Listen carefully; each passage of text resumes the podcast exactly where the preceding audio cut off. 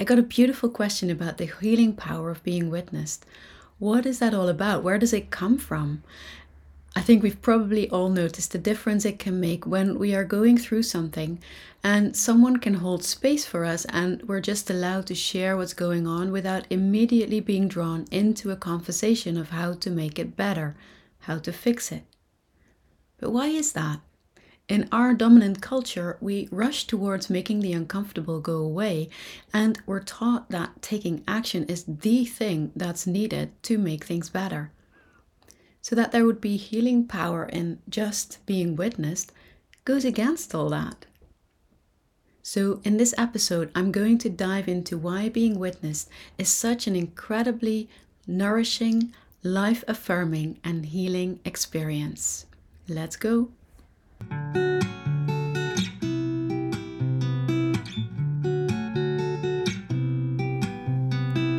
Welcome to Soul Whispers, the official soul based coaching podcast where we are inspiring conversations about new paradigm coaching.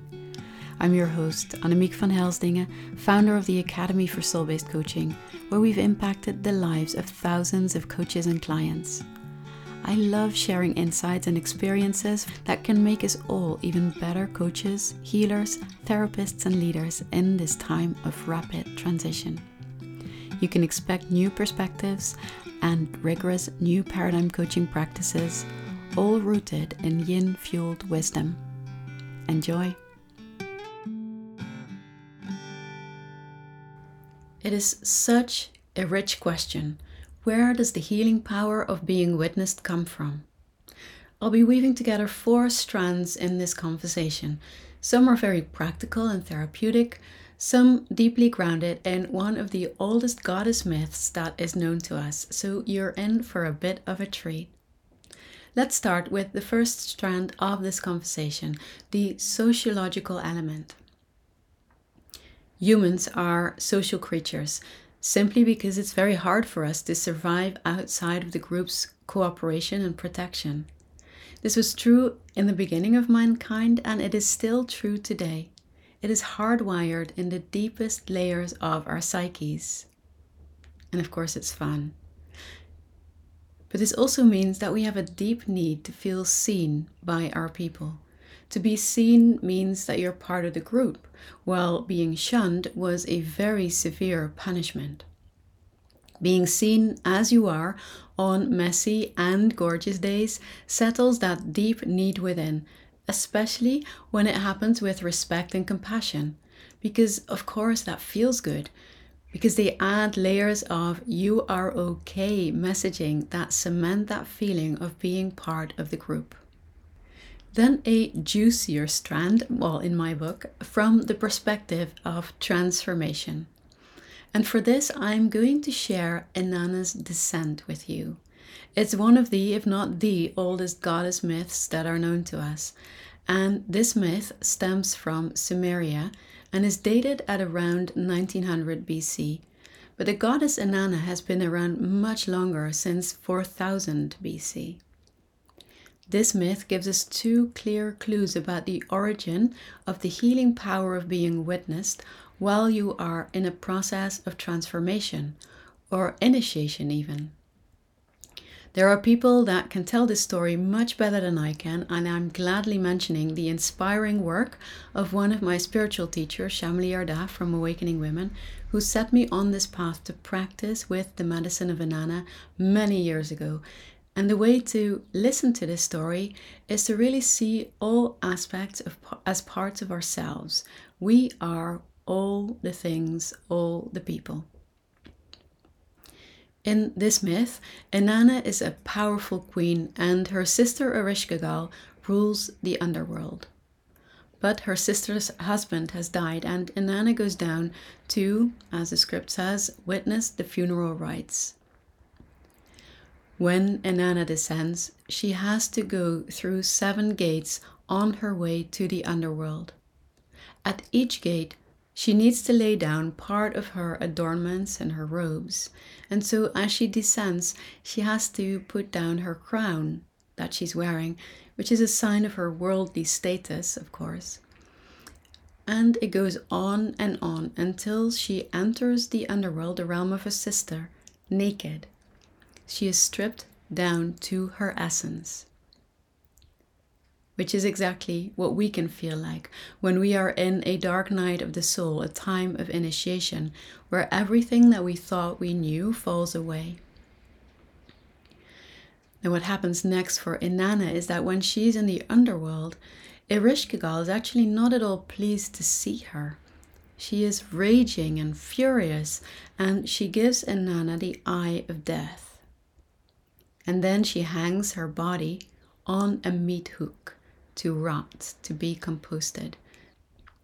And as gruesome as this may sound, do hear me out because this is the level where our fairy tales come from too. There's a deep archetypical wisdom in these stories. So, what happens when Inanna's corpse is on the meat hook is that her loyal servant, Ninshubur, notices that she isn't coming back and asks the sky gods for help, as instructed by Inanna.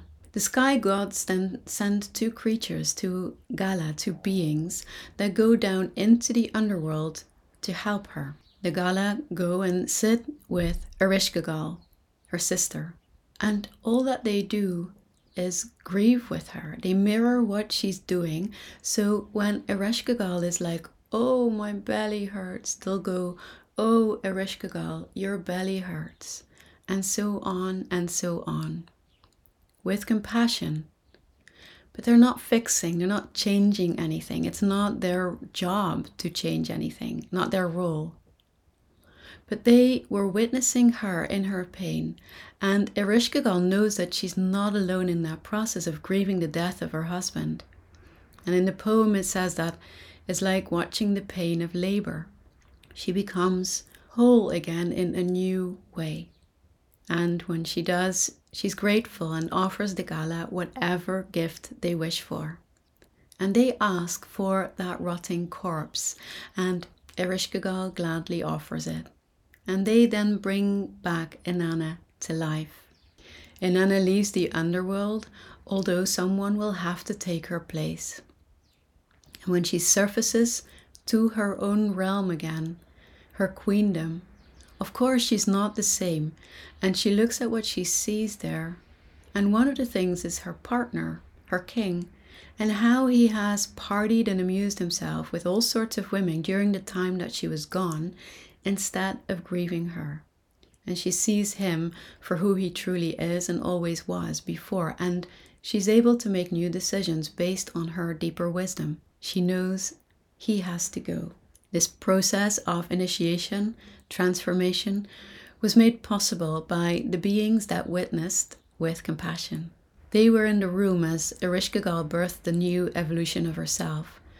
They were a companion, they were mirror, they were a compassion, and I'd say, in all my wisdom, that they even made that transformation possible because before Ereshkigal could only rage and lash out.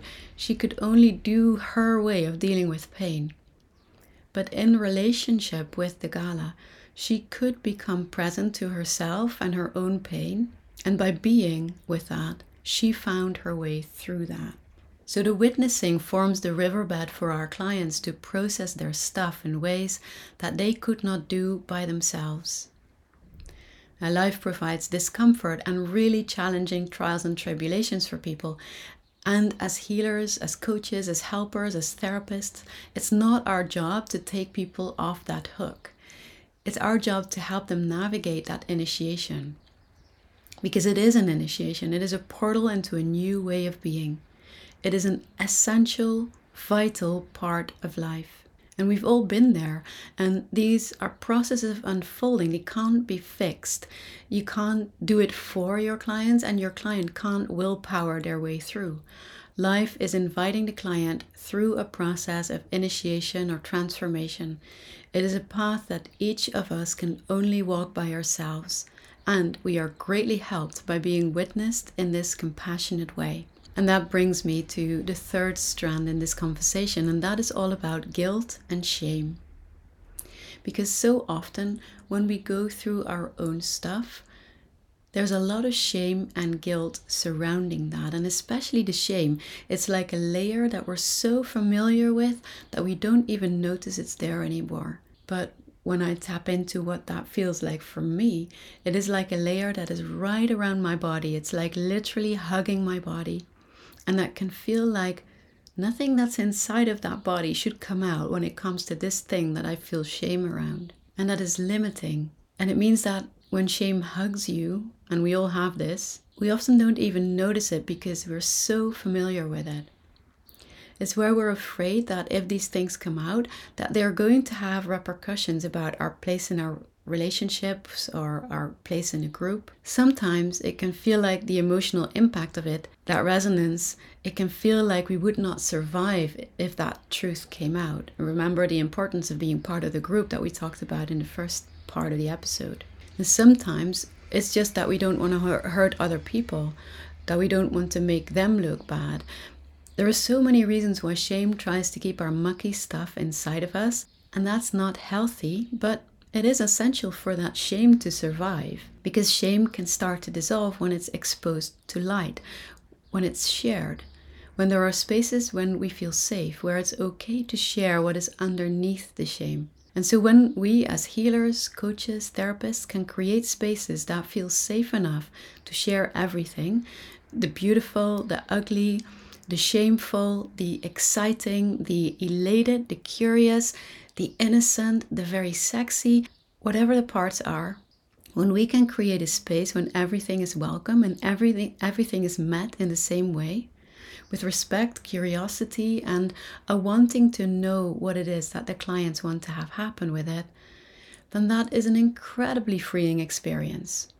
Shame starts to loosen its grip, and there is more space to breathe and explore who we truly are without that story that was carefully curated by our shame. And then the very last strand in this healing power of being witnessed that is the healing power of beating the drum. And that comes from the Inanna myth again, the descent into the underworld. Because when she goes down, she's a queen, but she's also a high priestess. And so when she starts her descent, the other priestesses stand along the path towards the underworld until the first gate, of course, where they can't accompany her anymore.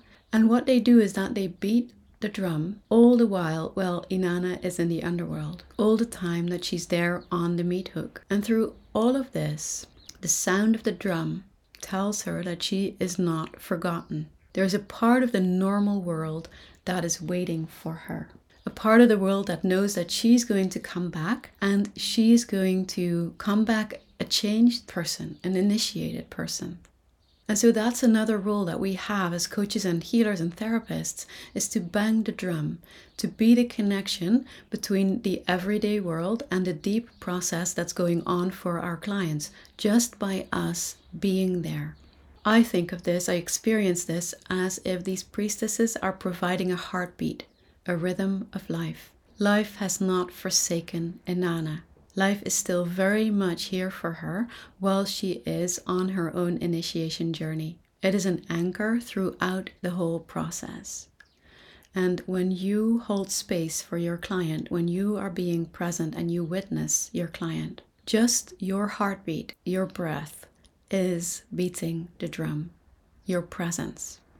And so the healing power of being witnessed lies in being seen and recognized, being affirmed that you're here, that you're a part of our collective and therefore you matter. It lies in beating the drum. It lies in, in mirroring what's happening with compassion without taking on a role that isn't ours. And it lies in creating spaces where shame can dissolve. And so remember that all of these things are just about witnessing, about holding space, and they're not about fixing, solving, or changing anything for our client that process of initiation, that process of their inner work, that is where the deep changes are going to come from. So, our job is to create the riverbed and to create an effective riverbed that is going to help that process unfold in the way that it needs to. And in soul based coaching, we can actually do that in a way that doesn't add more meat hook energy, but that brings our clients delight and wonder while they are in that deep process of unfolding. Now, I'd love to hear your thoughts on this is such a beautiful, beautiful topic.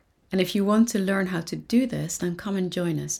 Our next cohort in the Certified Soul Based Coach program, Invoke Your Client's Magic, starts in June. And you're very welcome to come and check out if this is what you have been looking for too.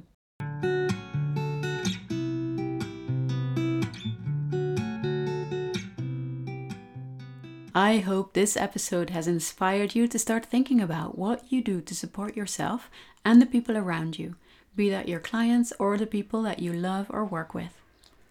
If you've enjoyed this episode, please share with your friends and colleagues and please consider leaving us a five star rating and a review on iTunes. It really helps to get the podcast to the right people.